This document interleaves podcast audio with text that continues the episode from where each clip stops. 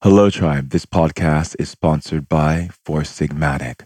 Four Sigmatic is a natural superfood company that specializes in mushroom based drinks that benefit our immunity, energy, longevity, and keeping us healthy and enhanced in our lives.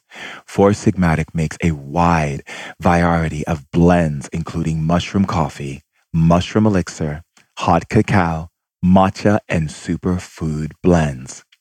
I believe strongly in this company. I've been taking Four Sigmatic and it has changed my life. I can't even begin to start my day without a cup of Four Sigmatic in front of me.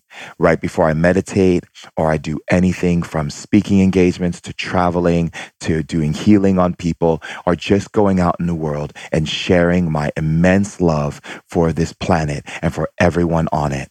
I feel lit times 1000. It is literally shifting the energy in my being. I'm talking firing off those synapses, kicking my body into high gear by awakening those electrons, spinning those electrons, getting my body so on point with my focus, my creativity, and my energy. One of the products that I love the most is the Lion's Mane's coffee. Lion's Mane promotes productivity and focus, and it was known by shamans and monks who take that into their body for meditation, focus, and clarity so they can really tune in to the energies and absorb the knowledge and information that is coming to them from the spirit world. And as you know, on Ancient Wisdom today, we like to keep it lit all day, every day. And how do we do that? By creating magic. And what is magic? Magic is turning up that energy, living our truth, honoring who we are, and doing what's right for us so that we can live a beautiful, powerful, easy, playful, fun, joyous, and just the most powerful life in this now time.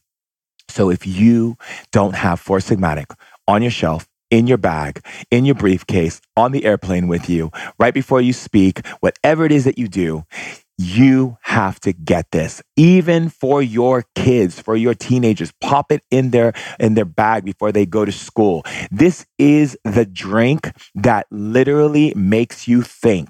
It is powerful and it is enriched with so many powerful mushrooms and these adaptogens are literally changing the lives of people. And remember, I've talked to you many times before in the past about mushrooms and the networking system of mushrooms when it gets into your body and just really taking your body to a whole new level. So if you're interested in learning more about this amazing company, because I just really want you to know, tribe, that everything I share with you, I share with you from my heart because I believe in it and I see what it has done for me and my life and all of my friends and family.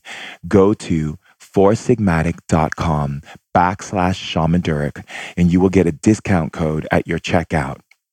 That's F O U R S I G M A T I C dot com backslash shaman durek for your 15% off. I love you, tribe. I love you so much. That is the reason why I choose sponsors that are in alignment and authenticity to what this tribe is about staying lit, staying focused, staying driven, and changing our planet for the good. Love you. Enjoy the share. Bye. Human beings have been sharing stories for hundreds of thousands of years, and with those stories came the emotional, spiritual, and physical knowledge of the ancients. Shaman Durek is a third generation shaman, an evolutionary innovator, and a women's empowerment leader. He's here to bring forth the ancient wisdom of our elders to help heal and bring happiness into our modern society. We're sharing ancient knowledge in modern times in order to put the power back in people's hands. Welcome to the tribe. Hello, beautiful, amazing, wonderful, delightful, conscious, loving, divine beings of power, light, and consciousness on so many levels that we are because we are powerful. And the reason why we're so conscious on so many levels because we are multidimensional. And because we are multidimensional, we are able to be fluid and open to all possibilities.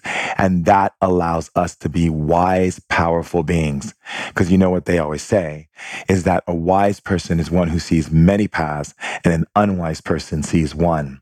And I am so honored by the beauty, the love, the power, the geniusness, the creativity, the innovation, and all of that that this tribe represents is pure love Love for the sake of love. Mm, just listen to the way that sounds. Love for the sake of love.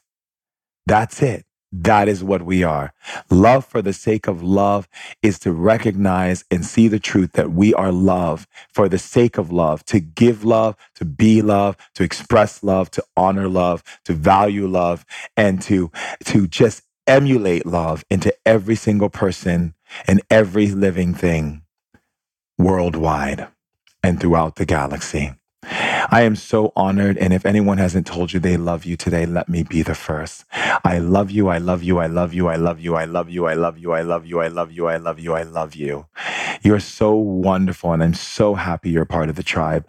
And I'm so happy that you get to be in today's share because I have a powerful, amazing, wonderful woman, goddess, divine being in studio with me today. And let me tell you, we go through life. We want to understand how do we take our message? How do we create ourselves as a brand? Because you can't just go to college anymore and get an education and come out with degrees and think you're actually going to hit the ground running. The way you do things today is you love on yourself so much and you love the things that you represent in the nature of your being and then you brand it and you bring it into life. And the woman to tell you how to do that is in the studio with me right now. She's powerful. Her name is Anne Marie. She's a conscious branding lifestyle specialist. Did you hear what I said?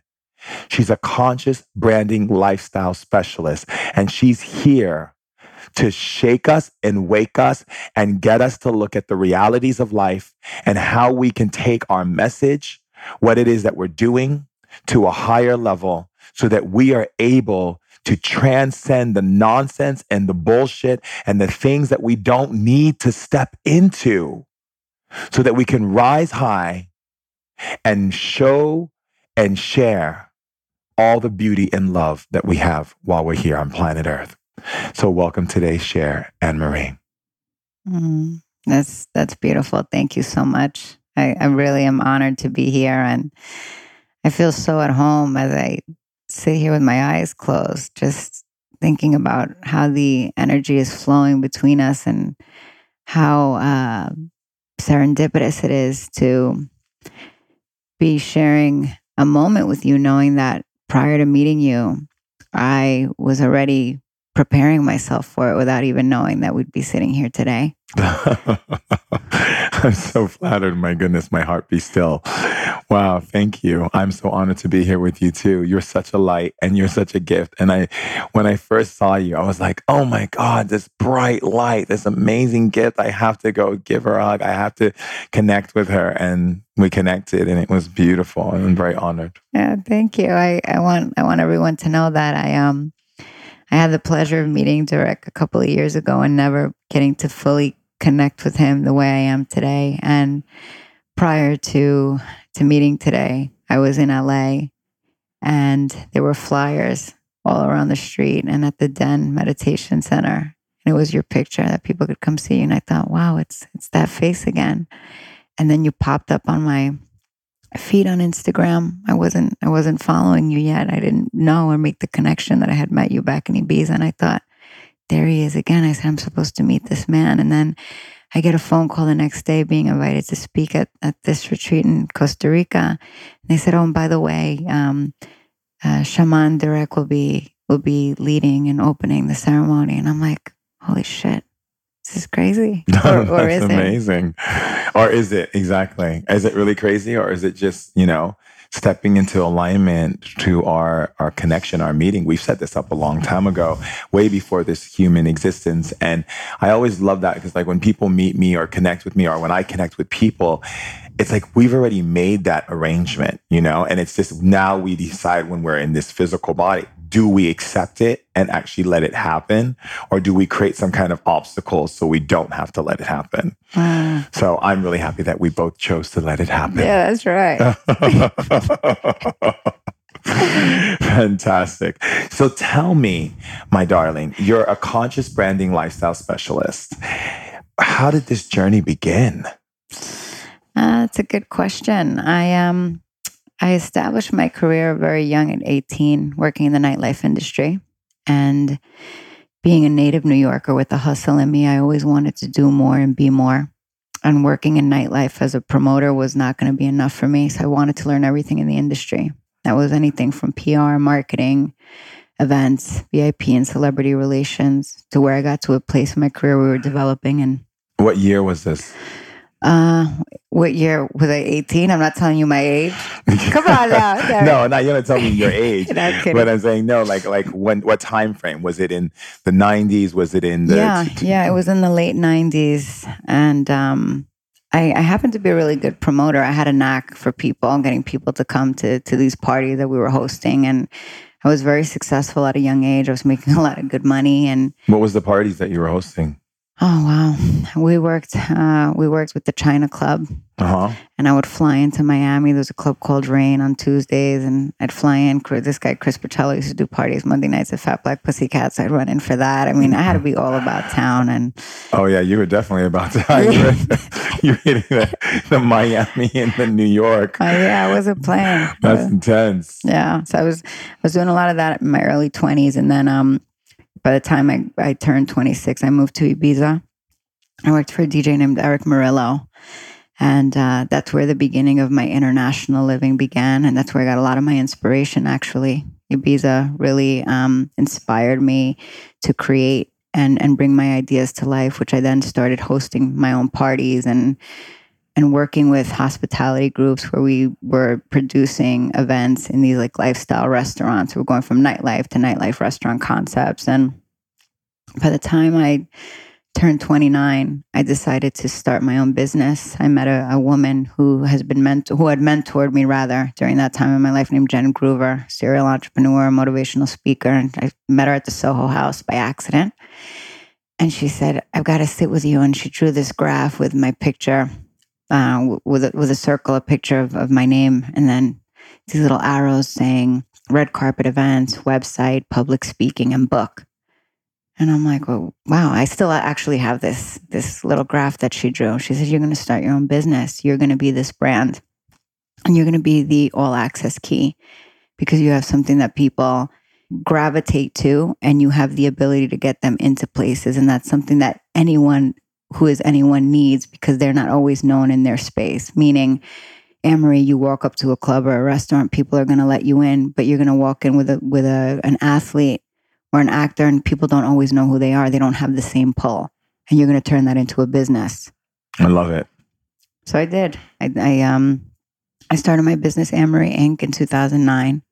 And with all of this stuff I learned in nightlife, I created my own niche business and I created an international consulting business based on personal branding and corporate branding and how to bring those two worlds together and do them in the in the world of lifestyle and entertainment. So how to make things cool, how to make cool brands, how to do that in any space possible. Meaning, if you are um, a, an athlete, for example, where do people know you? They know you in the sports industry, but maybe they want to know you in in the philanthropic sector, or maybe you're into art Maybe you become an artist. Maybe you start working with artists or collaborating with artists. And I found that that was my knack. I had the ability to open doors for people that they didn't think that they could get into. That is a beautiful gift. I think that's an amazing gift. You're literally, you know, paving the way for people's dreams to come possible. It's it's very powerful. So in this in this process of, you know, stepping into that that space with yourself, what was the the engine what was the the passion what was the energy that made you continue to move in that direction? You know, I I never really felt like I belonged. Um, I grew up in Queens, in New York, and I never felt like I belonged in Queens. So I moved all around, or the neighborhood I grew up in. So I started moving all around Queens, and then I realized that Queens wasn't it for me. So I started moving all around Manhattan. And I realized Manhattan wasn't it either, and I moved to the Caribbean, and then I just started moving internationally, and that was the drive. It was to see so many things that so many others were not seeing. It was to be so excited to be bringing my ideas to life and working with different cultures and races and having conversations with people that were so similar and different to mine at the same time. To sit at a dinner table where no one spoke the same language. Those were the things that were my drive. So you're literally a cultural attaché. Uh, if you if you'd like to call me that, why not? it sounds like it to me. I mean, I did meet you in Ibiza. it wasn't like I met you in the backyard somewhere. True, true, exactly, exactly. Know? And I met you with Maria Del Mar, Yeah. who is literally my heart and soul. And she lived with me once in my treehouse when I had a treehouse. So, yeah, she's my heart and soul because literally, you know, she always for years and years and years would tell me, go to Ibiza, go to Ibiza. I live, I live in Ibiza. I do healing in Ibiza. I have these crystals in Ibiza. Go stand on this plate, go sit on this thing, go get in this machine. She was doing some kind of quantum Quantum scale. quantum yeah. scale on me. It was crazy. I was going, and you know, for me, you know, being a shaman and like growing up in that lifestyle, with everything is about earth and connection and like spirit. So when she was doing all of this technology on me, it was freaking me out, you know. Yeah. And I remember one time she uh she had taken me off the machine. I had to get I had to get close to the ground. I couldn't. I felt so pulled out of my body. you know? Really? So she would put me on these uh, crystal plates, and uh, amazing. Yeah, she did those with us in Dubai, She did which that is how I met her. Yeah. in Dubai. Yeah, I met her in Dubai. Oh my goodness, wonderful. So, what does conscious branding mean? Okay. Well, glad that you're asking that question because I feel like it's a time of education. It's a time to speak new language. And um, and I want to make sure that those who have the power to teach and share and who have a platform, they need to be responsible and do that. So conscious branding is to actively and intentionally intentionally nurture positive experiences, relationships, values. It's it's it's valuing purpose and people over profit. That's what conscious branding is. That that means that I, Anne Marie Martinez, am not willing to work with someone for the sake of money, for the sake of fame. I'm I'm I'm not willing to compromise my values, my morals for the sake of someone needing a ticket to become more famous or make more money.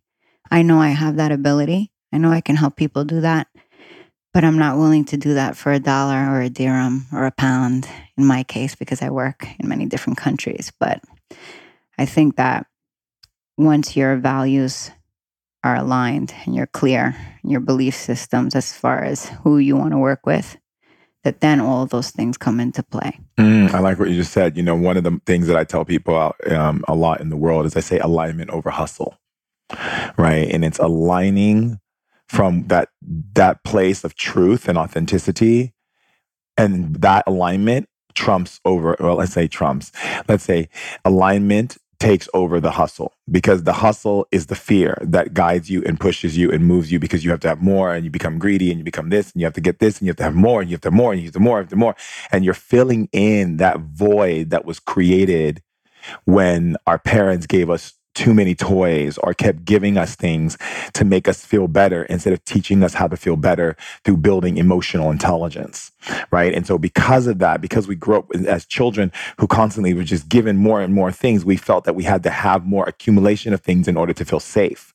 And what it did was it took away our natural ability to sustain our joy our happiness and feeling good just by being with our own selves or just by being around lovely people. And so getting into that alignment over that hustle is about really stepping in and honoring that that that sacredness. It's like I go to an event. It's like here's a perfect example. It's like I'm people may not know, and a lot of people don't know this about me, but I am very much an introvert. However, when people see me, they think I'm an extrovert and I'm really an introvert. I will literally go into an event and sit on the couch. Or I'll go somewhere and I'll stay in one area. And then the people who are meant to connect with me, the spirit leads them to me. That's right. Yeah, my, I rock the same way. Yeah, we get a high five for that. high five. I love it. Yeah. Right? Yeah. Because I'm not a social butterfly. Like I have friends who will go around the room with their wine glass and talk to every single person in that Yeah. room and try Yeah. to become friends with every single Yeah. person. And notice I said try because try is exactly what happens Yeah. because they're connecting with people who are not in alignment with them. Yeah. And then you get you get the, the people who come in and just want to like I call it bridge bridging you. Bridging you means like oh because you know a celebrity or because you know someone who is influential, they become friends with you because they want to get to that person. yeah. Um, they're not really there to Yeah. build something that is substantial, real, Right. honest from the heart, Right. and it's not about trying to get anything from you. Yeah, and, and I think that that's what what happened with me because earlier in my career, that's what the the companies or the people that were hiring me loved so much was that I was this master networker. She was running all around, and when I had my my awakening, I realized that I was not connecting with anyone. I was just I was surface connecting, which means it wasn't real. There was no substance, and that's when I I, I realized how how lonely I was feeling. I was feeling like I don't really have anyone right now. Who who do I have? I know a thousand people, but I don't really know a thousand people. I don't know anyone, and they don't know me either.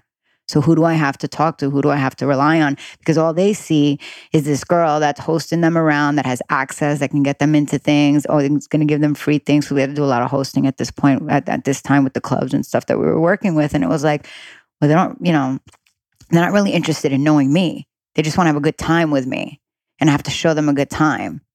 And later it became, okay, well, that's not me all the time. So when that was not me for them, that, that then I was no longer good for them. Yeah. Then it became, okay, well, we, don't, she's changed or she's not the same or you're boring. And those are a lot of things to take in that are like, whoa, then you, you didn't really care about me in the first place. Now, now, now I'm confused about who's real in my life. Well, I'm trying to figure myself out at the same time, which is pretty fucked up. Right. And it wasn't that they didn't care about you, is that you didn't care about you because That's you would even associate with someone who was not being able to see and receive all of you. hmm Yeah, and I you know and I get that too. Like people meet me, they just like, okay, he's the shaman. And then like for instance, like you know, this weekend there's a lot of uh, people who've listened to the podcast who've come out to the retreat in Costa Rica in the jungle and literally have spent time with me, not just seeing me on you know hearing me or seeing me on TV or whatever, and they're like. Wow, like you have other sides to you. Mhm. And I'm yeah, I'm like a little boy. I can turn into a female. I can turn into a male. I have like, you know, many sides. You I have have a dance, jokester. Dance moves. my dance moves, you know. So I, I think like what happens is is that if we're really gonna embrace someone, we have to embrace all of them, not 10% of them Mhm. or 20% of them or 60% of them, because we're literally basically saying you might as well just cut off your arm, cut off your leg, and come in, you know, like where you you're missing a limb, Mhm. and they, because that's the parts that we can't accept and love because we only want this from you Yeah. and that's not that's not the type of relationships that I find to be beneficial and authentic and loving and supportive. And those are the type of people that I know that when the storm comes, they'll be gone. Mhm. Mhm. And I want I want I want friends and people in my life that can weather the storms with me. Yeah, that's right. That's right. And and it's interesting too because whenever you're going through a transition, uh, you know, they're they're not very they're not very pretty, right? And they're uncomfortable. But it's not until you're uncomfortable that you start really growing and then allowing things to fall off on the side. And once they fall off from the side, you feel you feel uh, alive again. You feel uplifted. You feel free because you're no longer holding on to things that are holding you back. I think that's really important too, is to understand that when those ugly times are coming or happening, rather that you need to you need to learn how to weather that storm. Mm-hmm. Or be a surf writer. I call it surf writing. If you know how to surf your emotions and surf through situations in life. So the object is to not wipe out. And so the wipe out comes when you react and you perceive information from your reaction versus just observing and writing through it and making decisions that are collectively in alignment to your authenticity. So you're not concerned about hurting that person or upsetting that person or disappointing that person because you know what is intrinsically right for you may not be right for someone else, mm-hmm. but it mm-hmm. doesn't matter because everybody has to be honorable to themselves so that you are truly honorable to other people. Right. And I think that what happens is that in this world, we get so caught up in the need to people please and to want to, you know, kind of put on the, the, the costume. I call it going to the masquerade ball, yeah. right? So everyone goes to the masquerade ball, not really showing who they are and people get this false understanding of who you are. And then when they see you when the mask is off they're like who are you?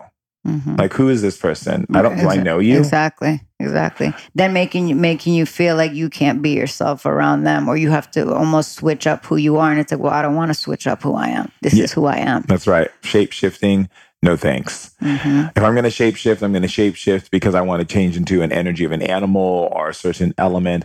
I don't want to shapeshift to make you feel better. Yeah. So you can feel like, oh, yay, I feel good around you versus like, yes, exactly. Right? Exactly. It's so, it's so, it's, it's so real. It's like right in our yeah. face. Yeah. And it's very draining and selfish.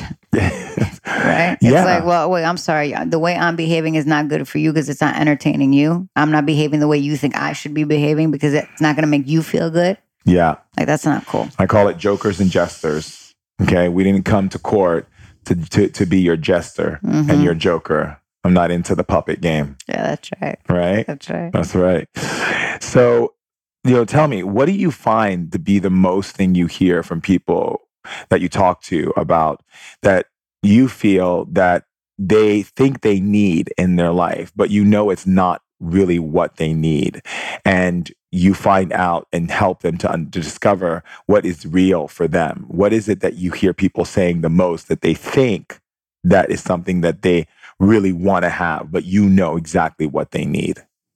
Well, I mean, I, I, I find that a lot of times people think that they need money to start a brand and I created my brand with no money in 2009.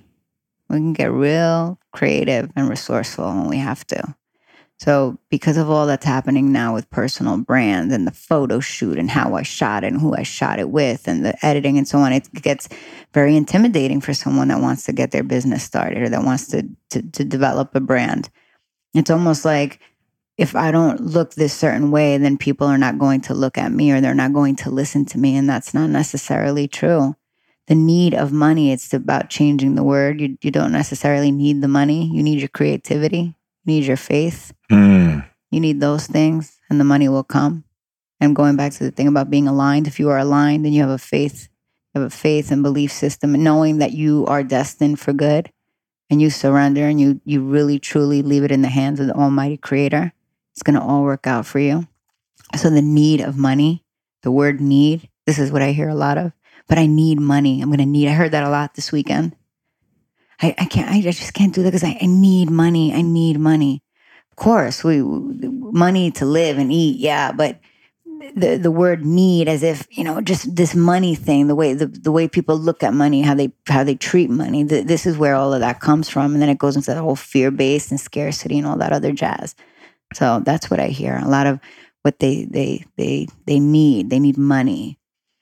So so they're using the money as a catalyst to actually see the creativity as the main value in any situation. Yeah, because the thing is is that if you are just doing something for money, then chances are that you're not very happy. And if you do something for money, you will only be happy temporarily. Eventually, you'll be bored again and you'll be looking for the next thing. And that's why you have so many people who are, um, who have had these high jet setter lives who all of a sudden, like one day, just pack up their shit and they're like living like a hippie somewhere or they want to do charity work and they want to go on a mission because they already had all that money that they needed. So, for those who don't have it, how come the people who have less in other parts of the world look so damn happy? Mm. So where's the real lesson here? Who's teaching who? That's right. I mean, I you know I always say that uh, money is a vehicle that gets you from point A to point B to point B to point C to point C to point D and so forth. It's a vehicle, and it's not something that should govern your feelings about yourself and about the the the love that you should have for yourself and how happy you can be in your life. You know, I watched my father was a multimillionaire and he was just a very unhappy person.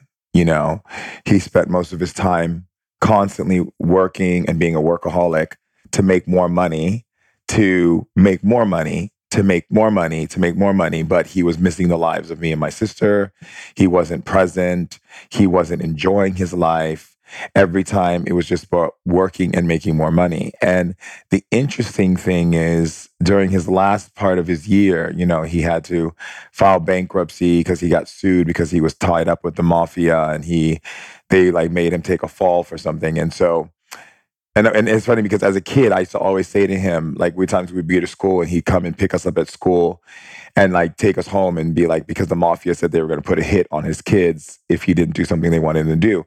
But for him, I, you know, I kind of sympathized for him because being a black man growing up, an African black man who is, you know, in America. And at that time, you couldn't get good jobs, you know? And so my dad walked away from being an apprentice to my grandmother to becoming my cousin Fats Domino's road manager to getting into construction and engineering and couldn't get a job unless he made a deal with, you know, the Italian boys and with the Italian families, the mafias, who would say, okay, you do really good at what you do, but at certain times we want you to run this, but you got to turn your head when we want you to turn your head.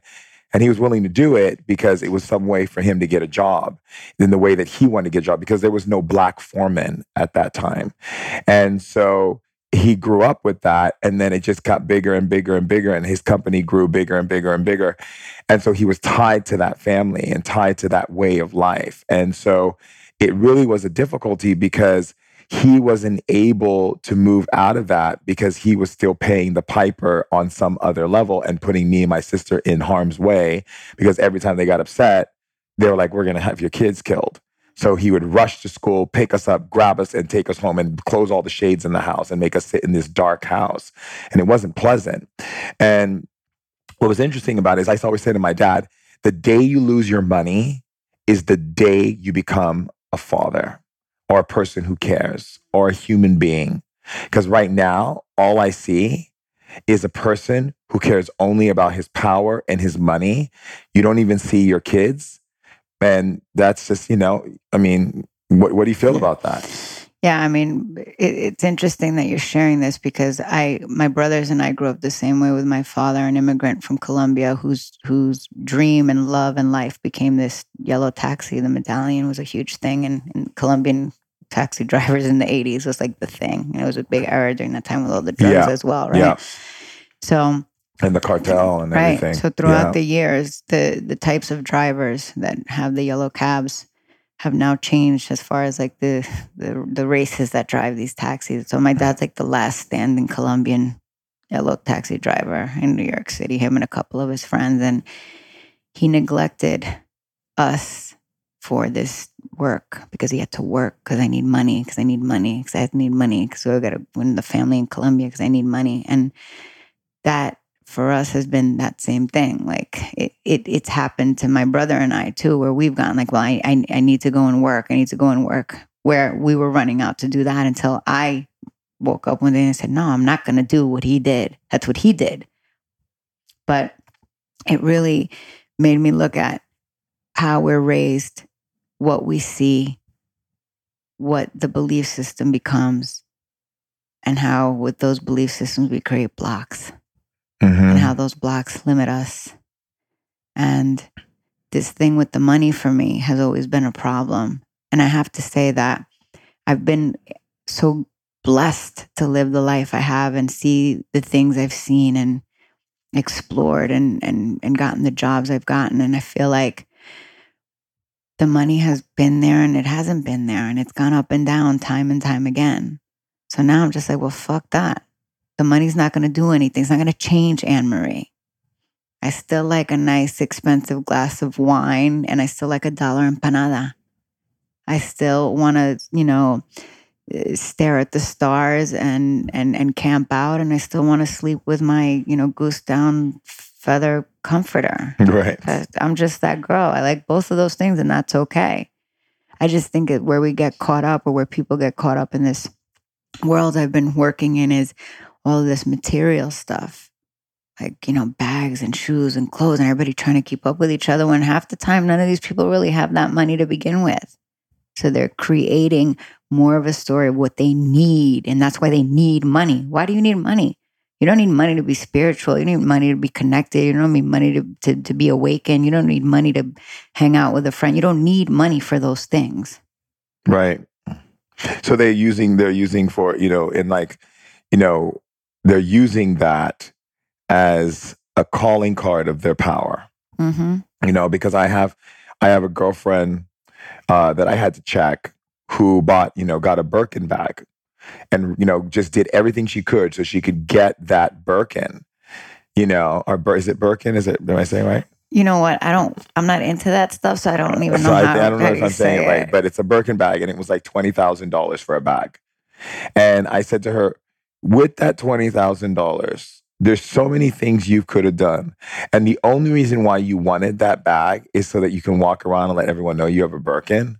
Yeah. Like, do you realize how insecure you are? Do you realize how you are letting this bag be your truth and what you think is valuable in your power? And this is so disconnecting you from the reality of yourself. And it was like only four years later did she finally wake up and realize it doesn't mean shit. Mm-hmm. But it's unfortunate that people feel that way. And uh, even my dad with his Rolex watches, like he'd always be like, son, you see this Rolex? When you get a Rolex, that means you made it. I'm like, Dad, please. Mhm. Are you kidding me? It's a Mhm. watch. No. Who cares? Well, If I had a Rolex, I'd sell it and get and build wells in Africa. well, this is this is what happened to me in, in Dubai when I, when I prior to the to, this reawakening I had because of the lifestyle and the, the industry I was in there. It was a constant pressure about how I had to look for work. And it was like, you know, the orders were like within this company, like make sure Anne-Marie has everything that she needs, make sure she has an allowance for XYZ. I had to do a lot of traveling and red carpet events and media work. And I'll never forget how every month I'd have to go get wardrobe and I would be cringing. And one time I went to the store to go get clothes for, for I had to go to Paris Fashion Week. And they had a stylist go with me. And I was just like, I can't believe I'm fucking doing this right now. Like, I got to sit here and like forcefully buy things. And and the more they were bringing up, the more I was like, oh my god, cringing. And they were like, what's wrong with you? And I was like, I don't really like. I don't really like. I don't need that. I don't need that. Like, I like those shoes though. I take those shoes but I don't need all of this. It, you know, it's ridiculous, and and it, you had to like hit this number every month to go with. It was yeah, it was, it was just crazy, and and in the end, when when I was when I was shifting and transitioning, you know, personally, spiritually, I gave all those clothes away. I gave I gave so many bags of clothes to church in Dubai and then all the stuff that was like really like fancy for red carpet stuff i just i had like a like a yard sale and people went crazy for the stuff that i was selling and i was you know over there it's dirhams but you know i had like these shoes and i'm like i'll give you you know i'll give you those for 200 dirhams which is like 50 bucks or less than 50 bucks and i'll take them and i'm like this is crazy you know but Yeah. I mean, it's in, you know, the thing is, it's it's really our value system. It's where we're placing our value and and what's our value on, and like our value is on, you know, beautiful relationships, you know, great conversations, healthy food. You know, I always tell people, I'd rather have a smaller house to and and eat healthy than a bigger house and eat crap. yeah me too Right? I'd rather like sit in my small house and be very comfortable Yeah. eating healthy, yummy food that Yeah. is so good for my body. yeah I'd rather have a smaller house and be able to take care of my basic needs yes in a very luxurious way. yeah yes Can I get another pound right now? Right. Exactly. right? And I think it's so funny because my friends will be like, yeah, well, you know, some of my friends will be like, you know, Wh- Whole Foods is so expensive. We'll be Whole Foods, whole check, you know, it's, you know, and they're all this kind of stuff. And I'm like, yeah, the reason why you see it as expensive is because you're spending a fortune on that car, a fortune on that house, a fortune on your gardener, Yeah. a fortune on your pool cleaner, Yeah. and all of these things. So every extra thing looks crazy to you. Yeah. Whereas for me, I choose to live in a very modest way. Yeah. And therefore, I can go eat that food and I can go get my massages weekly and I can self care. go do my That's shape, you know, go to my shape house and get my sweats on, you know, and I can go and do these other little things where I get to fly first class where I am because I'm not spending amounts of money on nonsense. Yeah. I'm not going on shopping sprees and buying things to fill up my house and every little corner of my home has to be filled up. It's just, it's no, it's a nightmare to me. Mm-hmm. When I used to have a house in the Hollywood Hills, I woke up one day when I was living in Stockholm in Sweden and I was sitting there and I was like, I have to get rid of everything. I was like, I, my little boy spoke to me and he's like, come to me. And I saw him in a vision. I was fasting for three days and I was like, I just need to get rid of every single thing. I had artwork that I bought from all around the world. And I just remember every friend. I was just like, I'm going to give it away and give it away and give it away. And I, this, what you see right here, these two suitcases, Yeah. that's my life. Oh, me too, boo. Give it to me again. and it just makes life so wonderful. And if I want to rent a place, I just go to Airbnb or I go Yeah. someplace and I rent a home and I get to see a new home with new Yes. walls and whatever. What And when I'm about. done, I'm like, I don't like this house. Yeah, me too. I'm like, I've decided to go to the west side now. That's right. I'm like, oh, I'm gonna go over here now. I'm gonna be up, I'm gonna be Upper East Side. Now I'm going to the West Side. Now I'm going to over here. I'm gonna go to uh, into Turkey. Now I'm gonna go to Paris. Now I'm gonna go to Italy. Yeah. And I just decide where I want to be. Yeah. It's like life is this wonderful thing, and all these rules we've been programmed, which really don't have any bearing on anything. No. So, what did you learn from the nightlife? You know that you feel has supported a lot of your your passion today. Oh, wow. What I've learned is that we have the ability to do and, and be so much more. I learned in, in nightlife that there's so many people who are seeking more, who are really waiting for that opportunity and they don't know they don't know where to find it. I learned that there are a lot of people being taken taken advantage of. I realize that there are people who want to be taken advantage of. I learned that if you really want to make a difference, whether in nightlife or any industry, then you have to lead. You have to speak up. I learned all those things. I, I feel like, you know, I used to, at one point, feel embarrassed to say that I that I had worked in nightlife the way I did, but nightlife was the life I was in for so many years. It was everything I knew. I spent my many many years in nightlife, drinking and drugging and all of this stuff and and partying. And I feel like had I not done all that, I wouldn't have been where I am today. I wouldn't have had a really good story to tell. I wouldn't have been able to figure out what my my purpose was and how I was going to bring that out into the world and how I was going to be able to shed light where it's been dark. Mm-hmm. That's what I feel. I feel like I learned that I have a duty to go back there. I have a duty to share what I've learned because I know a lot of other people are also yearning to learn. They just don't have the the tools and the resources. So I'm going to share those and then they have the opportunity to have their own aha moment. Yeah. Amazing. And you know, my question to you is like what what is branding exactly? And how how do we go about it when we're starting off? Okay. Well, well, branding is is is really you know creating an identity, having having some type of icon or or logo and and message. Branding is is is positioning yourself and saying, okay, this is what we look like. This is who we cater to. This is this is what we're what we're offering. Branding is having a certain look and a certain service or offer or product. Branding is making sure that you create something that people can recognize, much like, you know, I'll give the example of like a, a McDonald's, their branding, their logo. No matter where you go in the world, from New York to Turkey, you see those those golden arches, you know, it's McDonald's. That's branding. It's creating creating a, an image that people know wherever you go. So a recognizable identity. Yeah.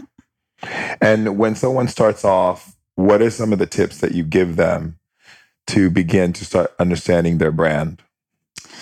Some of the tips I, I give them are, are really to be authentic, to make a list of all the things that they're truly passionate about. Make a list of the things that you're passionate about. And then make sure that you're doing things that you genuinely enjoy doing. And that's how you create that offering and that business because we all have that ability to create something that we love doing based on our own natural gifts. And we don't have to limit ourselves. You know, people say, no, you have to pick one. No, you don't have to pick one. You can be all of them and you can put them under that one umbrella. So, really taking a look at what am I good at? What do I enjoy doing? What am I doing when I'm the happiest? Maybe even going to your closest friends or family, mixing it up. You know, people who are young, old, female, male, parent, sister, friend, and asking them, what do you see me when you see me doing something where I'm, I'm my happiest? What, what is it? What do you think I'm naturally good at?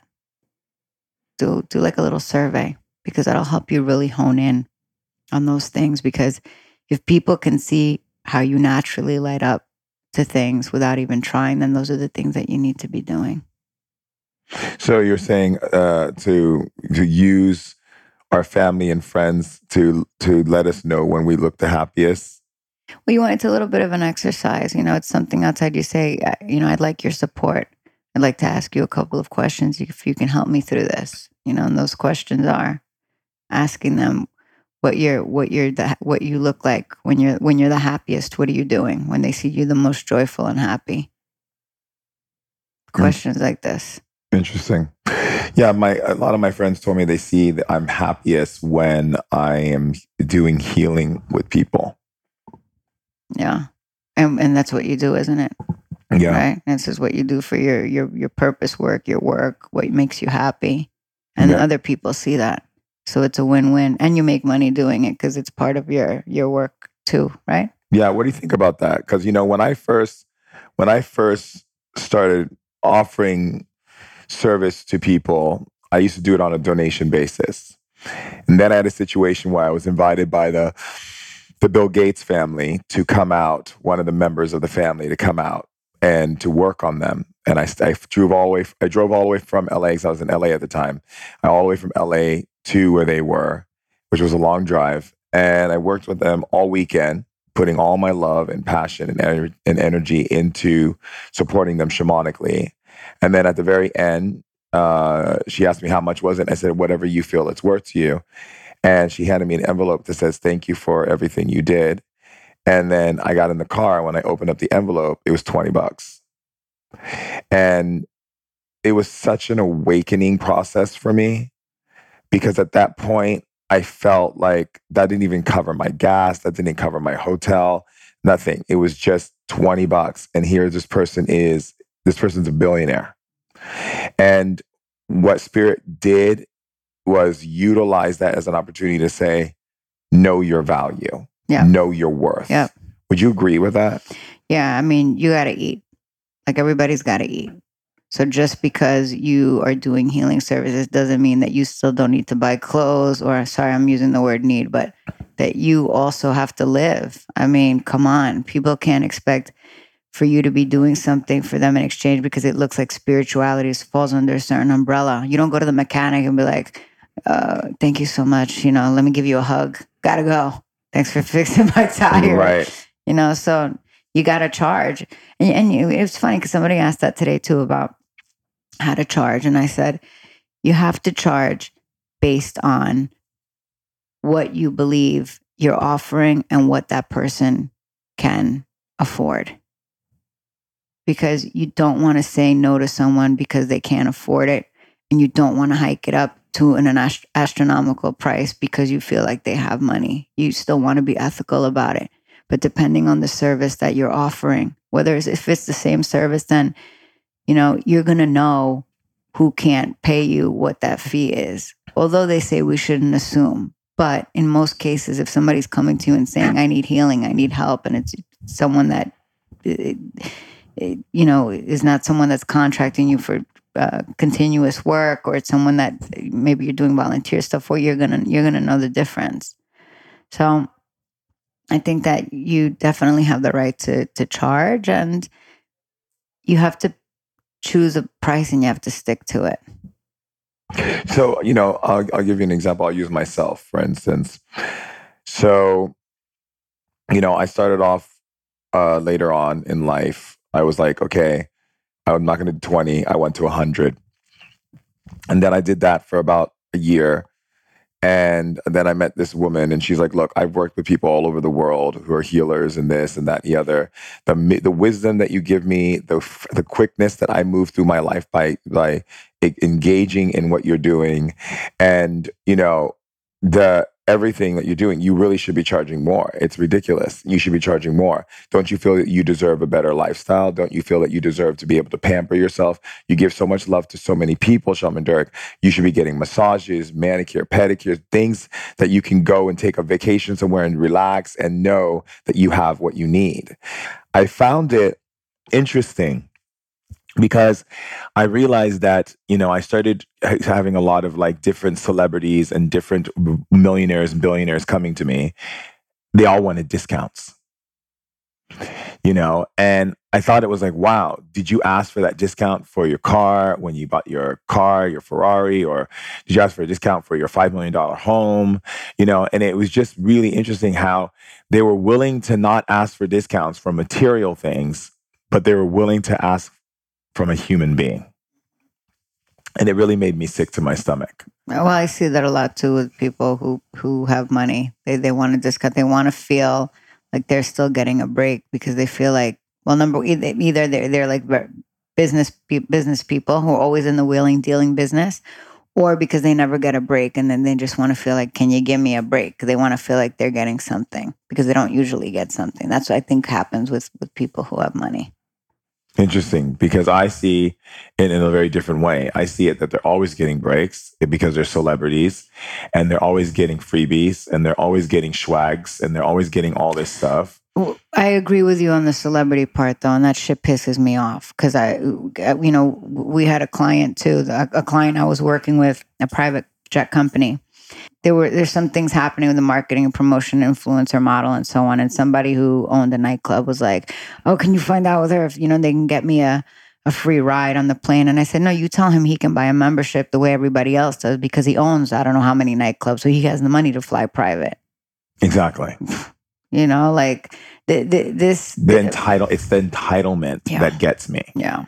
It's the entitlement. It's like well, because I'm celebrity and because I did this movie or I did this TV show or I did this, you know, whatever it is, I I, I did I got won a Grammy or whatever. Shaman, uh, you know, you know, it'd be in your best interest to to do this for me because you know I can tell everybody about you and I can do that, and now, they never they never do it. Does that come from them or their manager? That comes from them. Really? Yeah.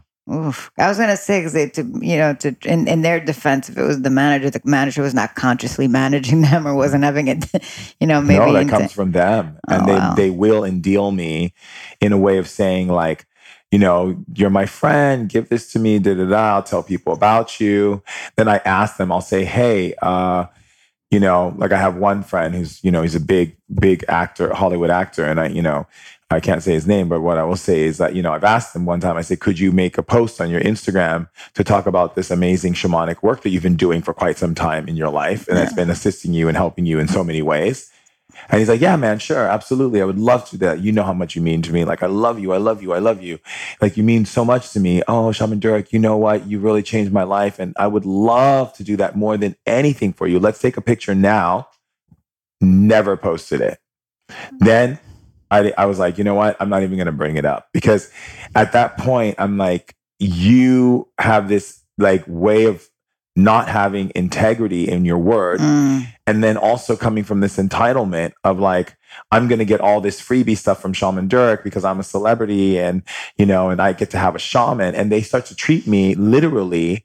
And this is why I really love putting my energy towards the general public of the tribe, Yeah. you know, the tribe, like the tribe tribe, not yeah. just celebrities, because they treat me like I'm their Gucci bag. Mm-hmm. You know, I'm their new Fendi. Mm.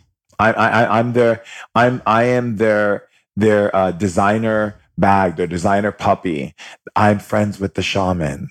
I have the shaman. Oh, this is the shaman, everyone. This is my shaman. Oh no no no no no! I'm no, not no. into it. Yeah, no, that's some Hollywood bullshit. Yeah. Speaking of Mm. that, what are some of the disheartening things that you see in the entertainment industry? Well, yeah. Well, there's a lot I can say about about what I see that's disheartening. I mean, young girls that go to work in the industry who are models, who get a hostessing job at the hot new restaurant, and the next thing you see is that they're now hanging out at the clubs with other promoters, and the next thing you know, they're doing drugs. They don't look like a pretty model anymore. They actually are not modeling anymore they've gone they've moved to a new city or country to do modeling and they got so derailed that they don't really have a career or a chance they get caught up in all these circles and some of them end up escorting that's oh, disheartening Oh, dear hearts.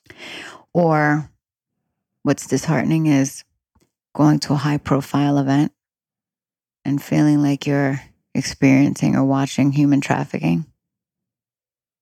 That's fucked up.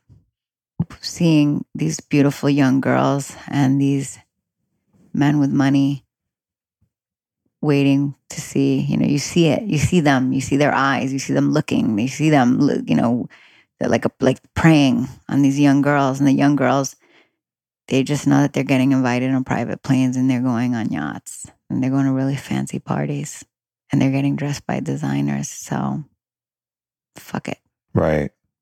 and they're young they're young they're 17 18 19 20 years old Yeah, I've seen that.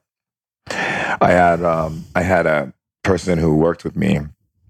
Again, I can't say his name, but he's owner of Paramount and Viacom and you know, just really me, big media mogul, you know, and he came in to see me and his purpose of seeing me was to tell me that some of the actresses that I see he wanted me to he, he was basically it was the most strangest thing because i've never experienced anything like it he came into my home with his bodyguards for his treatment for him to to spend time with the shaman. Mm. and the whole time he told me well you know i can get you your own tv show. You can ride my private jet if you want.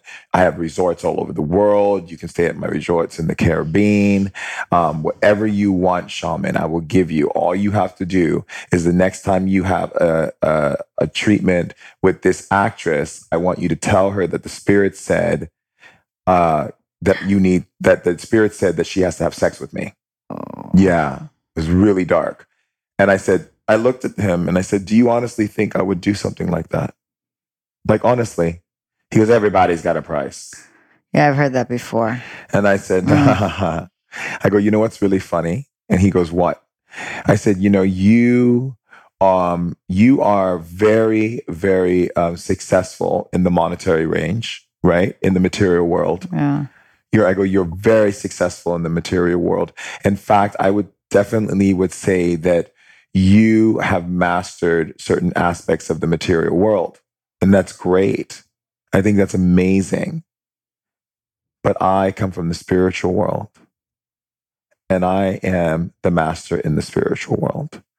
And one day you're going to need me, not for what you're doing right now, but you're going to need the spirit for where you want to go and what you want to actually experience. Because this physical thing that you're doing right now, trying to bribe me to tell a Hollywood actress that my guides, that my ancestors told me to tell her that she has to have intercourse with you Mm. And that you're going to let me ride on your jet and you're going to let give me money in my bank account and you're going to give me my own TV show yeah and you're going to set me up in Hollywood in the biggest way. I go, you're literally like to me like the typical version that they see in the movies where the devil comes in and says sign your name on this line and I'll make you a superstar. hmm You're like trying to dangle a carrot in front of my face. The only thing you don't understand is those things don't work for me. Mm, Those things don't move me. yeah. So Yeah. whatever it is that you're offering, I'm not buying. And he goes, everybody has a price. I said, no, not everybody has a price. In your world, you think that. Yeah, yeah, it's it's it's, it's really fucked up. Like I, I would have one of my managing directors sit there and say, "Amory, you know, blah blah blah. Um, you know, when whenever the celebrities get into town, she gets photographed with them first, and she gets them to come to the club, and they're coming to our restaurants. They're doing this, that, and the other, and." And I'm like, uh, well, what is she doing? Like camping outside their fucking hotel room? Like, you know, if we're not personally working with them, what do you want me to do? Like, wait at the airport to go find the celebrity that's landing in fucking Dubai? Well, Emery, you know, like you had ex client come in and they spent blah, blah, blah. And it's like the pressure, the things that they would want to applaud you for. Th- This is what, what, like, I felt like, are you, are you people, do people think I'm, I'm stupid or are you stupid? this is where I saw that whole twist in there because I'm like, wait a minute, you're you're you're wanting to celebrate me if I do something that you feel it, that you feel is going to build up the business where it, it may be unethical, but that's okay. Let's put her in let's put her in harm's way. Let's put her in a position, a compromising position.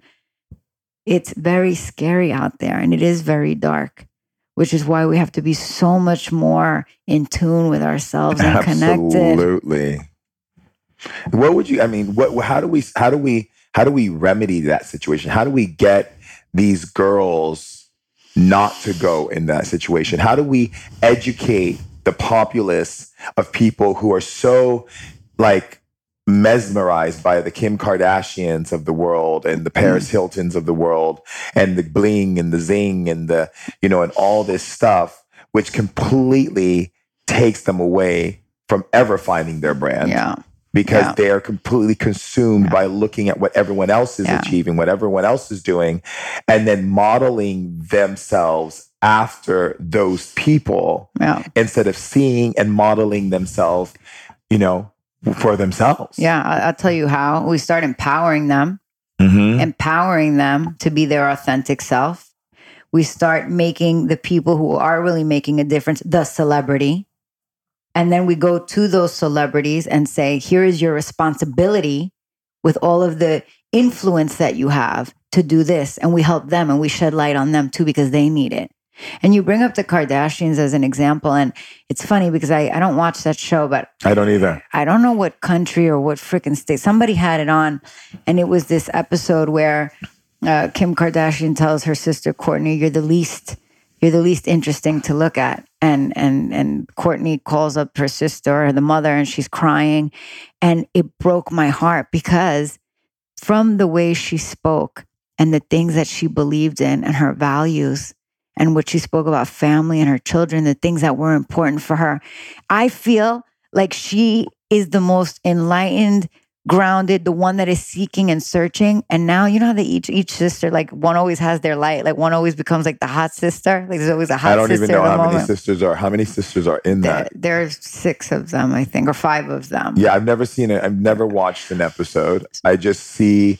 I had a friend who was managing, was their producer and managing. And one day I went. He was shopping for Rolexes for their Christmas gift, and he was telling me about them. And but then I have, and then I see how people respond. Everyone's like Kim Kardashian and this, Kim Kardashian and that. Yeah. People will show me things. I'm like, I'm not interested.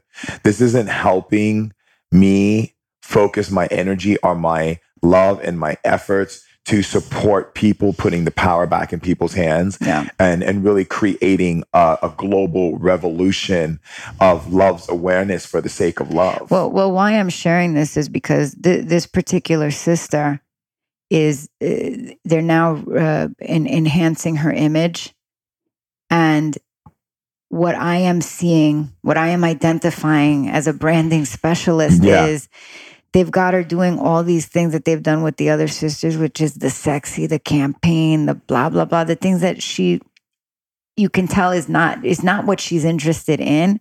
And I'm like dying to reach out to her and say, why don't we do why don't we co-create? Why don't we do this with you based on what your your love for plant medicines and natural remedies and healing modalities and family and nurturing and homegrown and farm? How about all those things that you really are passionate about? Why don't we work on something like that? That's a great idea. Why don't we do an event that you host like that where you talk about conscious living or or or making your own home your homegrown product whatever it is that you do that you have clearly shown us at some point throughout this this the, this uh, this these seasons of these shows that you've tried you've tried so desperately to share with people. It's just that the the it, you're being marketed to the wrong people. So start marketing to these people and all those wrong people, or or the sorry, I don't want to say the wrong people, but all the people that that the the way you've been marketing, they will start listening because they're listening to you anyway. Right. So start doing what you really are passionate about, what you're really happy doing. Do that even with them, right? Is it the, the, what we were saying earlier to, to anyone wanting to start a brand, even with someone like that, to do something they're truly happy doing? To the core energy of really starting a brand or a conscious brand is to be consciously aware of that which brings you the highest level of joy. Mm-hmm. Yeah. And thank you for saying it that way. yeah. I mean, because that's basically what it is. because when I think about it, like, I get a lot of joy from doing um, Ancient Wisdom Today podcast. I get a lot of joy. And the reason why I get a lot of joy is because, you know, I'm not charging people to get this information. I'm sharing it with them because it makes me happy to share. I share people to for me my greatest my greatest thing is to be able to have enough in in um in what is it called um in streams of money coming in that support all the things that I needed to support so I can give more back to the public. Yes. And so this for me is golden, right? It, it, it like for me to know that I am touching a life of a like I got a, a, a, message from a woman in the Philippines who wrote me and said that her listening to this podcast has changed her life and now her family listens to it and her mom and like it's been opening her life the way she lives her life and that she doesn't want to be in the marriage she's in anymore because now she sees how much she loves herself and like to get messages like that mm-hmm. you know to mm-hmm. get a message from a, a businessman who says you know I heard you on Dave Asprey's podcast and I started listening to your podcast and I realized that I was a very angry, unhappy person in my life. And ever since listening to your, your podcast, I've become super happy and full of love and I've been connecting with people and hugging them. And like, mm-hmm. you know, it's like for me, that's what lights me up. You know, I always say, and, and so what, what I hear you saying is that conscious branding is about what lights you up and then being so clear about it that anything that comes within your your circle of that it has to be in alignment to that which lights you up. Yeah, yeah. There's got to be a value system. You have to have morals.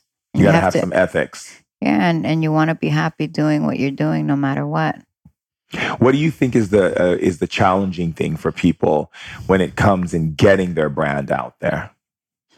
Uh, I think the challenge that people run into is that well, there are a couple of things depending on what industry they're in. You know, some people have the creativity, but they don't. they're not business savvy, mm-hmm. or they're business savvy, but they're not creative. So what would they, you say to them? Well, for the for the this is why I love what I do because I feel like I've been both. The, the creatives, the spiritual people that I work with, the practitioners or healers or you know th- those types of individuals, I empower them to say like, listen, you have to learn this part of the business on, on the business side because you have to run your business. You have to learn how to do it on your own. No one else is going to do it for you. You have to know it and be able to take care of yourself no matter what. So the first thing is, how are you going to run your business? And if you don't know how to run it, who are you going to go to to learn that from? Whether that's structure, your accounting, your administrative there has to there have to be systems in place so that you can run your business. So the creative can get really creative on what their their platform is going to look like and what they're selling but they have to know how they're selling their business. Like what are your packages? How are you selling these packages? What do the packages look like? Who are you packaging for? Who's your audience? Who are your clients? How to create additional revenue streams so that you don't rely on one single client. So creating several revenue streams and pillars for your business. That's what I tell the creatives. For the business folks, that can get a little tricky because not everyone that's good at at business can be can be as creative.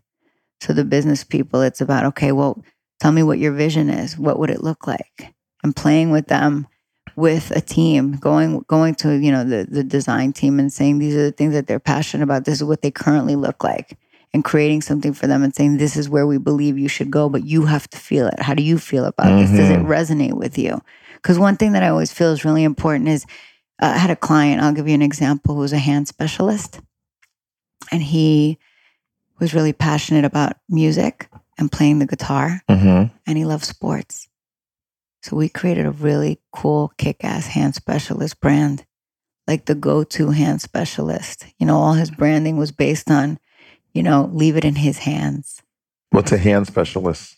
He he specializes in hand surgery, certain tendons. Oh, okay. yeah surgeon so um so yeah with this particular client it was it was so cool to see how excited he got you know because he felt like yeah i'm, I'm a hand specialist and well i'm kind of boring but well no you're not boring you you you love music you love playing the guitar you love sports you're active we're going to show people that Right. We're going to show them that with your brand.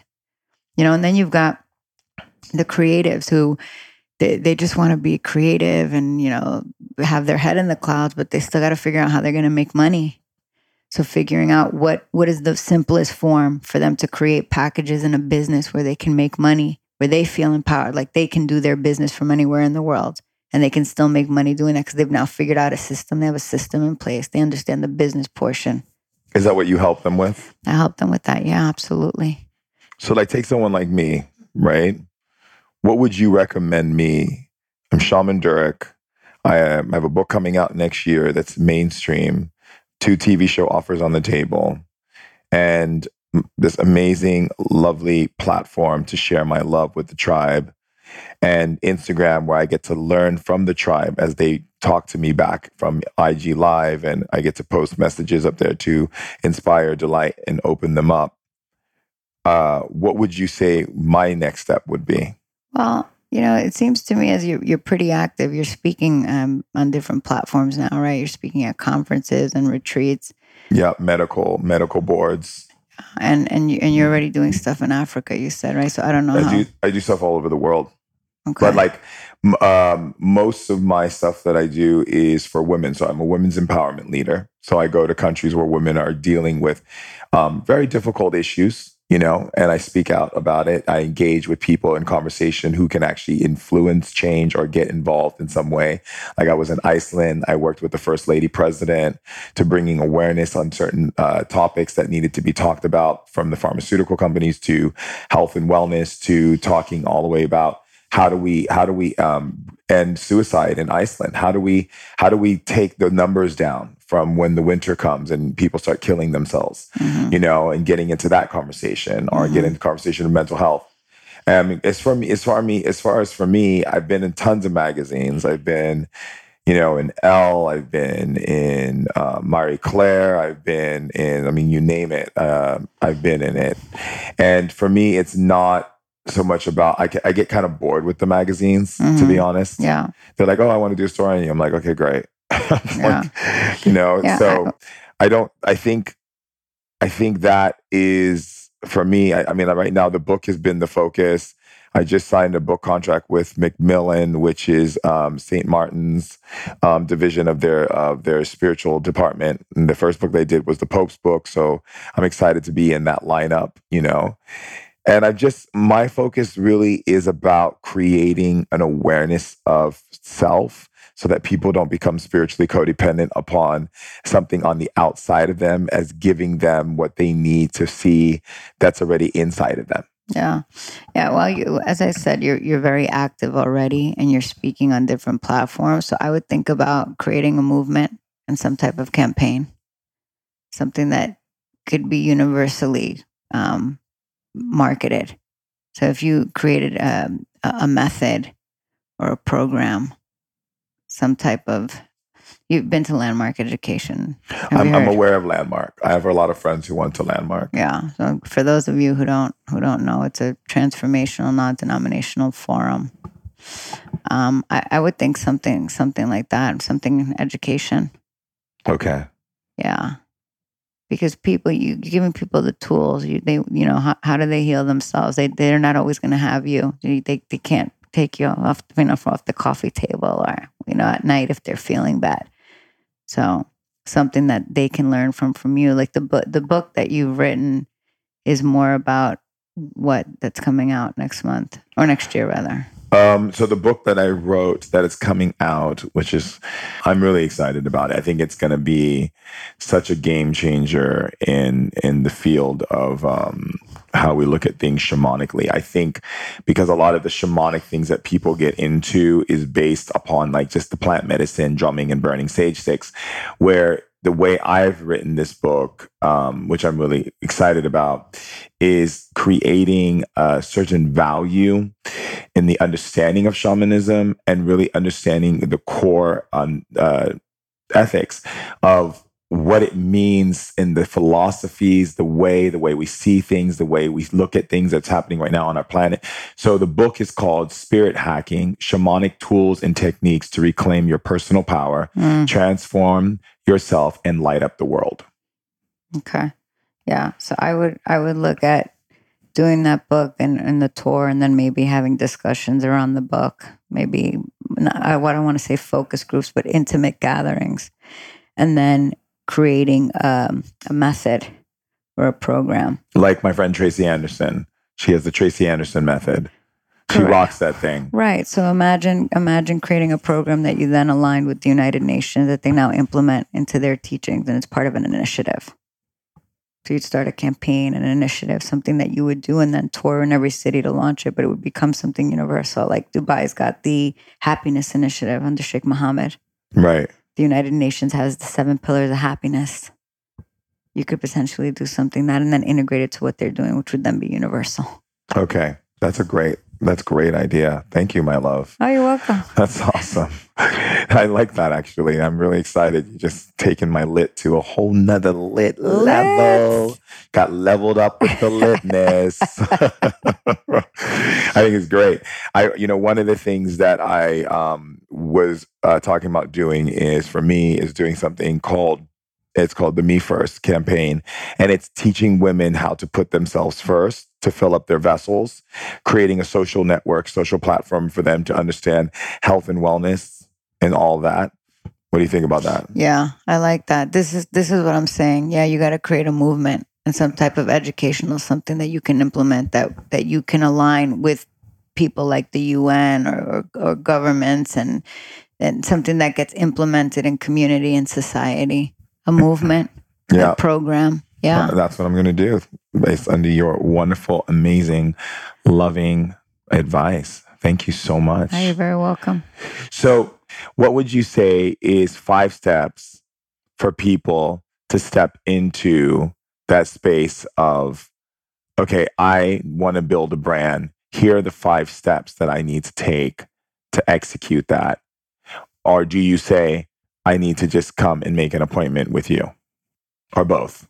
Yeah, I mean, you definitely need to come and uh, take an appointment with me because every every person is different, and people are at different stages. Some people have a, a website and a tagline. Some people have a product and and no message, no tagline. Some people have a great idea, don't know where to start. There's so many different types of scenarios. I mean, I experienced that today in the coaching garden, and they were and they were from so many different industries Hmm. you know so what i'm doing that that is special is that there's a create there's a creative process there's a holistic process and there's a there's a business an analytical business uh, uh, uh, side to the to what i'm doing because i'm not only looking at you and your business and your brand but i cannot work with you if you are not aligned and centered and know, and know what you want so we have to get you there first yeah, there has to be alignment. You have to know why you're doing what you're doing. Why are you doing it? And you also have to think about how you're going to make money doing it. And some people have one or the other. Some people have none. And I do that with with with with private clients and with corporations, which makes it fun too, because I get to dabble in both worlds. So, how can people um, make an appointment with you to be able to begin this journey of branding themselves? they can send me an email. And how? And Yeah. what, what is that? That email is Anne Marie, A N N E M A R I E, at Anne Marie, I N C dot com. Anne Marie at Anne Marie Inc. dot com. Beautiful. And what would you say to um, to young girls who feel like they have to, you know, go into their models and they get pulled in that? How, what what do we need to do to to to, to limit that from manifesting? We need to educate the parents and the young girls about the industry before they get into it. Yeah. And we need to start being more responsible and ethical in that industry. We need more light workers in the industry to make sure that they're overseeing and managing that so that we don't keep losing these young girls. And we need the young girls to know that they have the ability to be and do whatever they want in this life, but that they they have to understand that there's there there's a higher power. We have to start educating them, you know, so that they're awake. We, we want them to be a, awake or awoken, which we saw with some young kids. That you know, 22 year old at the at the retreat this weekend. I'm just so enamored by the way that they behave and how they speak and the language that they use. But there are a lot of 22 year olds that are not like that. No. So we need to start speaking that language with them. And maybe that's in the schools or going into these, not only just these, the, the modeling, but the, these nightclubs and these hospitality companies or the entertainment industry. We need to speak that language all the time. It has to be instilled in them. So really about bringing outreach and being able to create a conversation and really, you know, creating that conversation with them in the places where they are. hmm Yeah, I think that like, you know, getting into that space of truly getting woke and really filling up, you know, with with information and data that is literally taking you higher so that you can, you know, get away from those types of things, you know. And, and I think the same way they have programs for like, you know, image consulting and fashion styling, they should have a program for like, I'm act- I'm act- I I should actually work on that. I'm stuttering because I just got excited, you know, getting aligned, Mhm. getting aligned program, you know, Yeah. finding, I don't want to say finding yourself because that would, that would mean that you're lost. Nobody's lost, but, you know, eh, you know, being, being your purpose program. Right. Right. You know, it's interesting because there was a time when I lived in New York City. Um, so I was getting to know my mother because my mom left when I was two years old. And um, so it was nice to get to know my mom. And when I went to New York City, I wanted to create a business. And I remember meeting this model, and she was living in this model's apartment. Oh yeah. Like 10 of them in, in one. Yeah, 10 in one. And uh, the, the agent would go to the apartment and I would come over sometimes, spend time with her. And I'd be like, why is the door shut? And why do I hear people having sex? And she's like, oh, the agent comes over and sleeps with all the girls in, in the model's apartment. Yeah, it's, I'm getting angry and just I thinking was about just it. like, are you kidding me? Like the agent of the modeling agency is Yeah. here having sex with all these young, some of them were like 18, 17, 19 year olds. And so I opened up my own model's apartment because I was disgusted. And uh, I opened it up on West 15th Street between um, 7th and 8th Avenue. And I put, I built it out with the bunk beds and so forth. And I went to Click Agency next. I went to Eileen Ford. I went to all the top agencies and said, when your girls and guys come into town, they're going to move into my conscious modeling house. I put a fax machine in there. Oh, and wow. I literally, you know, had like nights where we had like meditation night where we would talk about some of the traumas and things that they felt they were going through. One of the things they brought up the most was that their agent, they felt like their agents were pimping them out at dinner parties. Uh, so, so one of the problems that we had for one of the places we we we ran in New York was that there was a promoter that would get hired all the time because he had all these beautiful models, and they were paying him a shitload of money.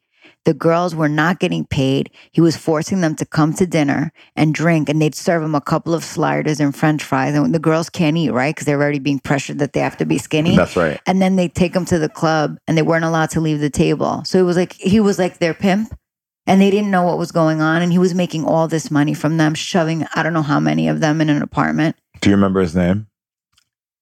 uh no i don't Was it in the 90s, no 80s? no it was in um 2000 and 12. Oh, okay. So yeah, I was way past that time. So mine was in the early, like early '90s, and it was very interesting because I got a lot of models who thanked me, you know, because I became like a den mother, Yeah. you know, and I went in there and I was like, it's time for you to go to bed. You have a go see tomorrow morning. I have it. I put a billboard in there where I had all their go sees that was that they had to go to. I made sure there was clean, like healthy food in the kitchen. I had a house service person come in and clean the place for them because models are messy, and no one was co- i wasn't letting the agent the agent was like oh i need to come over and see my models and i was like no you can't you can see your models at the agency where you see them my models home does not allow agents to come in um, they are not allowed to bring in dates into the model apartment if they bring home dates or lovers or anybody kind of booty calls or any of that it doesn't happen they get kicked out immediately Mm. and I kept it like that because when she explained to me what was going on and what I saw and the things that I saw and the Mm. things that I heard, even from the guys, like I remember people were, t- uh, some of the guys were telling me how Bruce Weber took them up to the mountains and had them do like weird things with each other, like really just off the wall pictures they were showing me and just, you yeah, know, yeah, yeah. And I had so so because at one at one point in my career, I had to work with a lot of the young guy models, and I felt like I was their den mother. I felt like their mother, and they would open up and tell me, "I don't want a fucking model. I don't want a model. I'm tired of being hit on and you know being asked to do things when I'm getting my picture taken and blah blah blah. And I don't want to be in this industry." One of them is actually a very famous model right now who who I, I, I can't believe the, the longevity of his career and how how he's just been so so aligned. He doesn't drink. He doesn't do drugs. He's he's he's actually very well known. I can't say his name, but so proud of him. Yeah. So fucking proud of him. Yeah, I mean it's a, it's it's you know the industry it's it's very interesting. You know, I have a lot of actress friends who cry to me and tell me you know all the things that happen to them, and I I sit down with them and and give them tools to appropriate their their selves in that industry so that they can operate in a way that is authentic and real for them. Where they're not where even if there is sexual innuendos or things being put on them, Yeah. they're not going into it just to get that job for that movie. Yeah. You know, I even have one girlfriend that I went to her house and the big Hollywood producer says, Oh, you know, how many did you suck to get this house? You Mm, know, and I looked at him and I was just like, That's really disgusting. Yeah. Yeah. And he's like, Oh, okay, shaman. Okay, shaman. You know, Yeah. and then I, you know, and it's unfortunate because it's like one of the guys who does a lot of big Hollywood films, he made a comment in the room in front of all these women, like, you know, I'm casting for this new film. So which girl's going to go to the bathroom with me? And I was just appalled, you know, and I just like, where is the ethics? Where is the, you know, the, the sticking to the creativity of creating Yeah. a film or, you know, the fashion industry and so forth. And so I feel like, you know, I think the education of of of young teens and you know people who want to get into that world Yeah. it's kind of like don't go in with blinders like and and know how to stand up for yourself like know how to how to address it right at the very beginning so they never cross the line again i had i had someone that i worked very closely with ask me to be their mistress over like paella like over lunch over a lunch meeting over paella yeah we were we were in that must uh, have been some good paella well i didn't even eat the paella because i had to put throw the paella to the side Maybe they it- were eating the paella and yeah. then something happened some chemical so response yeah took it was seafood paella maybe it has clams in it it became an aphrodisiac I said, I said, um, I can't buy. I put pushed the plate away. I said, I can't believe you just asked me that. I lost my appetite. I'm actually sick to my stomach. Like you have to know. I said, you will never speak to me that way again. I'm going to say that again. You will never speak to me that way again. Do you understand me? And this is what these young girls have to learn. They have to learn to defend themselves and, and, and say it straight on. So no se pasan, as we say in Spanish. So people don't pass. So they don't. They don't. They don't say it again i like how you said that it was so strong que no se pasan. Que no me va a pasar. It's like respect. You're Right. to respect me. You're not going to cross the line. that's right no crossing the line No. Yeah, I think it's important. And I get that, you know, I get that even as a shaman. I get actresses from Hollywood who'll come in and ask me to have sex with them because they want to have sex with the shaman. Oh, yeah. I'll get actresses who'll come in and wear no panties. And while they're going through their shamanic experience, they're pulling up their dress to let me to see so they can see that they have no panties. I'll get actors who will come in who will do very strange things where they'll pull out pull out their Johnson and and right in front of me and be like, I have to I just have to release myself. I have to release myself.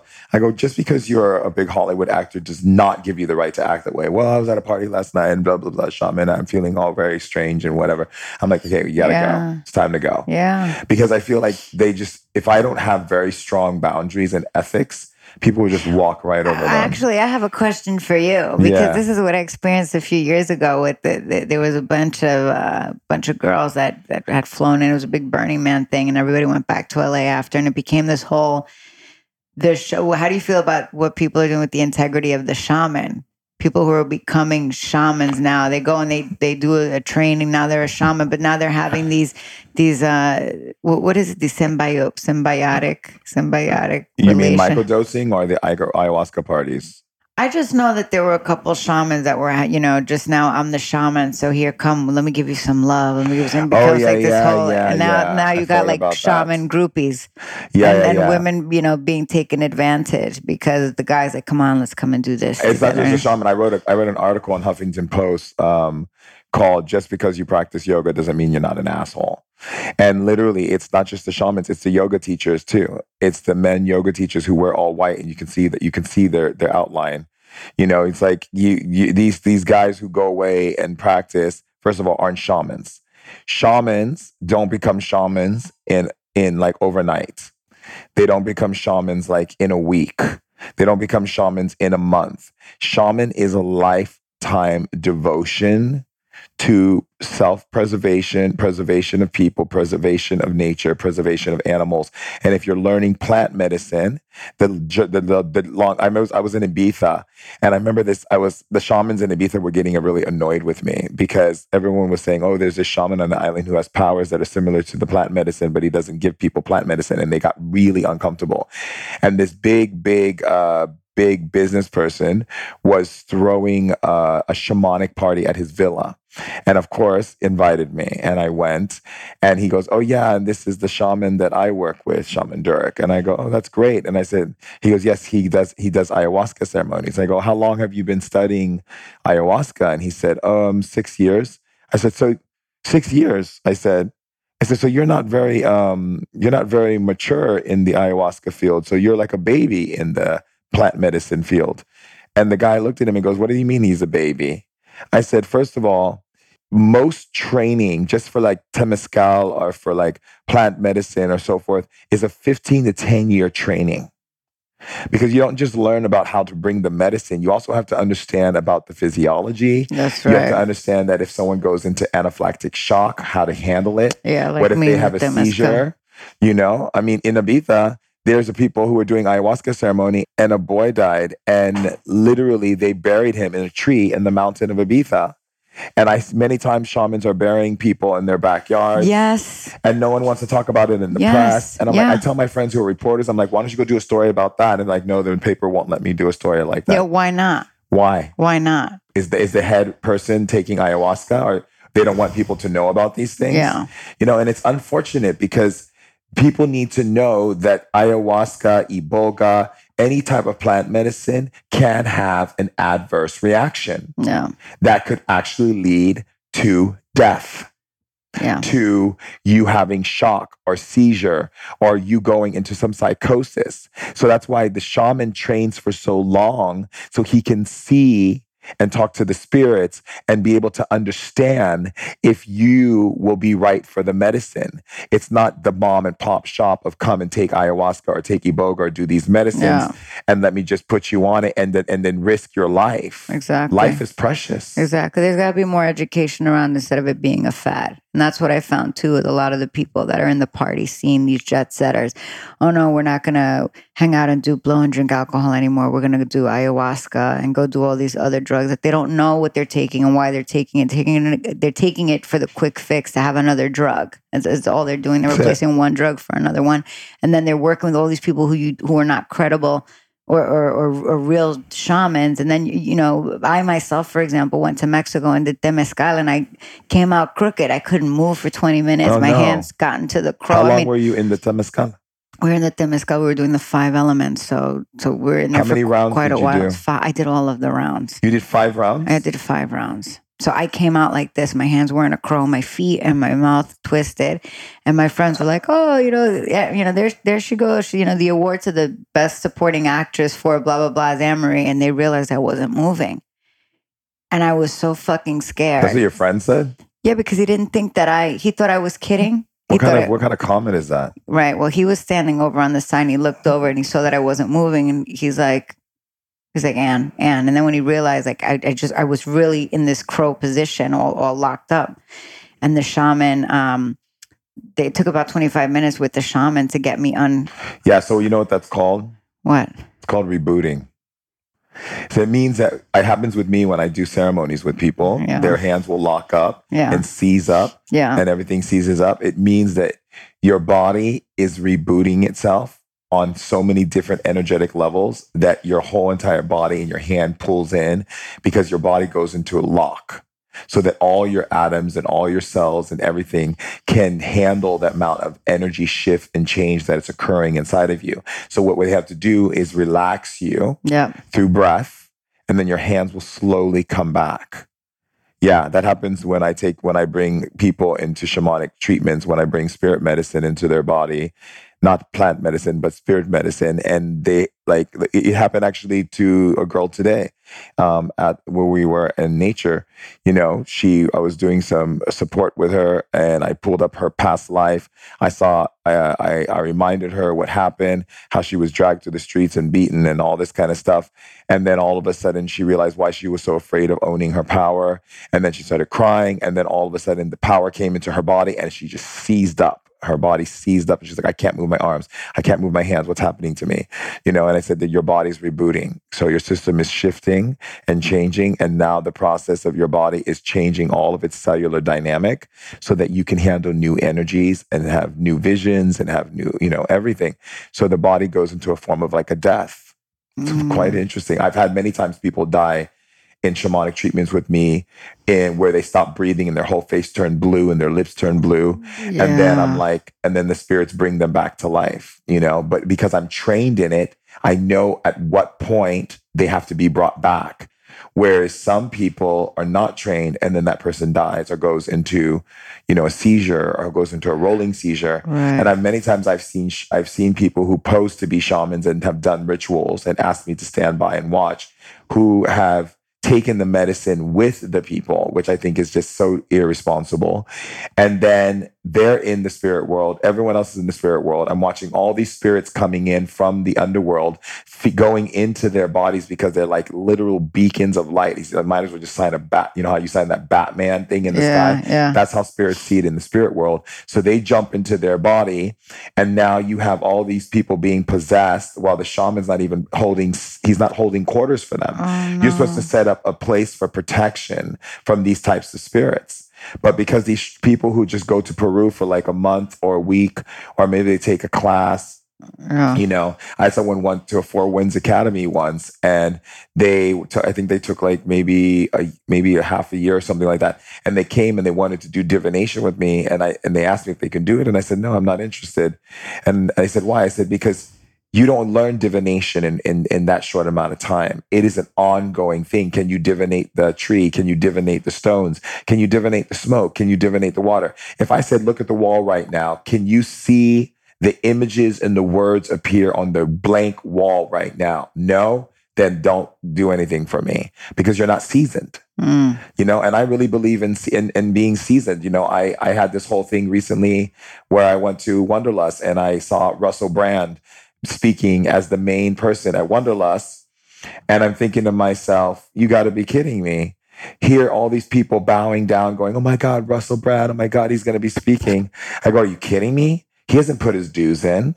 He hasn't he's not seasoned in his spiritual what he's talking. He's taking words that he's heard that sound spiritual but he doesn't know the true meaning of them. He has not devoted himself for years and years and years and years of devoted practice to his craft to be able to give information to people. You have to understand you're messing with the lives of people. Yeah. That is where ethics, that's where Yeah. responsibility comes in. That's when you come from a place of integrity. Yeah. You, you know, I have been doing shamanic uh, work in healing from the time that I took my first person. I was 14, 15 years old. I am now 44. And literally, to me, it's always a process of learning, you know? So, but the thing is, when someone comes to me, like I was in Ibiza and someone was taking uh, some kind of uh, medicine, and this person went into a seizure, and everyone at this villa was freaking out, and the woman was trying to kick the person out of her villa because she didn't want the cops to come and she get in trouble and. So they put him on the grass in front of the house, and I get there. And uh, I look at him, and everyone he's shaking and he's foaming, and everyone's like, you know, going like, "What's happening to him?" I said, "His body is going into shock." Right now, his body is going into uh, what is called an anaphylactic shock. So his his system is is is in shock right now. So I need cold towels. And everyone is like, what, what, what? And so I was like, get me. The, everyone's like looking like crazy. Like what, you know, one person was like, don't let the, like, what is he doing to him? I said, I'm a shaman and I'm aware of the physiology. I'm aware of kinesiology I'm aware of pathology because I studied it. I said, get me cold towels. I need to bring his body temperature down. The reason why he's going is just because the sun is so hot. He's on something. Uh, what did you take? And they're like, oh, we did a microdosing and we did, he did some um, kambo and all this stuff. And so I took the cold towels and I put it on him. And as I put the cold towels on him, he started shaking and shaking, and then his shaking went slower and slower. I said, "Now remove the cold towels, and I'll get. I go get help me lift him up and give him water." And so we gave him water, and then within like five ten minutes, normal, and he just started crying, and he like hugged me. And this girl goes, "Oh my god, how did you know how to do that?" I said, "Because I'm a shaman. Because when you're a shaman." And you really are what you are, you understand how to be there of service for the people. Even one time I was in the mountain, there was this this biker and he took acid and he was having a bad trip and he started like freaking out. And I just tapped two places on his left side of his chest, one place under his collarbone, and right in the center of his abdomen, and it stopped. He's Mm. like, I don't feel the acid anymore. How did you do that? I said, Oh, I just hit the points in your body that actually shut the acid off. Your body is an amazing, amazing, amazing biological system of intelligence. But you see people these days, your answer to your question, you see people going out there and trusting and putting their life in someone Yeah. else's hand Yeah. who is not seasoned, who doesn't know what they're doing, and is just going ahead and doing it because it's the new trend. Yeah. The trend right now is being a shaman. The trend right now is ayahuasca, medicine, plant medicine. I don't do partying anymore. I do plant medicine. Yeah. Well, you're still partying. You're just doing it in a way and you're doing it in a spiritual bypass. Yeah. Absolutely. Yeah. So how can people find you, my love? Because I know we'll you and I will stay on talking the whole time and we have more jungle exploring to do tomorrow. Sure. sure. Well, they, they they can email me, which uh, which I think we might have shared. yeah, before, you gave that. right? Um, are you on Instagram at all? I am on Instagram. Uh, you can reach me at at Anne Marie Inc. at A N N E M A R I E I N C. Thank you so much, my Thank love, you. Thank for you For being on You're today's welcome. share. I had such a wonderful time with You you. too. Thank you. I love you, darling. I love you too. amazing tribe. So much we've learned, so much we've gained. To take responsibility and to step into the life of people and really bring that level of integrity, that level of authenticity, and really understanding how we can shift and lift people to higher places. And when you're starting a brand, remember what Anne Marie said. It is about being in who you are, finding that which lights you up, brings you joy, is the place where you start your brand. It's a place where you step in to who you are, where you're willing to share it with the world because your authenticity is shining through. Tribe, you're so amazing. We're all amazing. We're so powerful, aren't we? It's so wonderful to be here to share with you on Ancient Wisdom Today podcast and to share the love to all the tribal members. And if you're not following me on Shaman Durek on Instagram, please do so you can get my daily messages and also interact with me on my IG Live. Want to take some of my classes and level up in your powers and learn more shamanic tools and skills, go ahead to my at shamandurek.com and sign up under my newsletter so you can see where I'm at, where I'm speaking, where I'm teaching, and get involved. And most importantly, leave a message on iTunes. If you don't have iTunes, sign up and leave leave a message about what you feel, your review, because that helps other people come to the tribe and get alive and feel the love and just take it to higher heights. Remember, people, we're all leaders and we're leading the message of love. So remember, you were created by love, made by love, for the sake of love. Until next time, bye.